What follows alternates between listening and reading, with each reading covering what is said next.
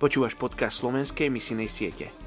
Tento podcast nie je iba o počúvaní a načerpávaní, ale o zapojení sa do Božej misie záchrany. Svojou modlitbou sa aktívne podielaš na misijnej práci vo svete.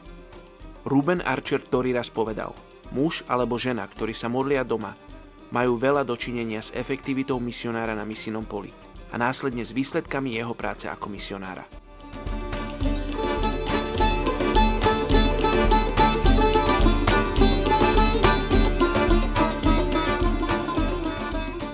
Je 25. marec. Príslovie 15.27.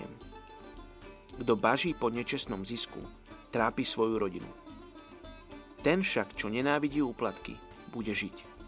Dnes sa budeme modliť za etnickú skupinu Dhodia v Indii. K tejto etnickej skupine sa hlási 679 tisíc ľudí. Ľudia z etnickej skupiny Dhodia sa nachádzajú v juhovýchodných okresoch Gujarat v severozápadnej Indii. Ich dediny ležia v kopcovitých oblastiach južne od rieky Tapi. Dodia sú najvyššie položeným kmeňom a treťou najväčšou kmeňovou skupinou v Gujaráde. Hovoria po anglicky, v svojej reči Dodia a bhilsky. Väčšina ľudí z tejto etnickej skupiny sa vzdala kočovného života svojich predkov a usadila sa v polnohospodárstve. Lesná pracovná sila, obchodná pracovná sila v mestách, polovníctvo, rybárstvo, sú zamestnaním ľudí z tejto etnickej skupiny Dodia. Ľudia z tejto etnickej skupiny sú hinduistami už stovky rokov a hinduizmus je súčasťou ich identity.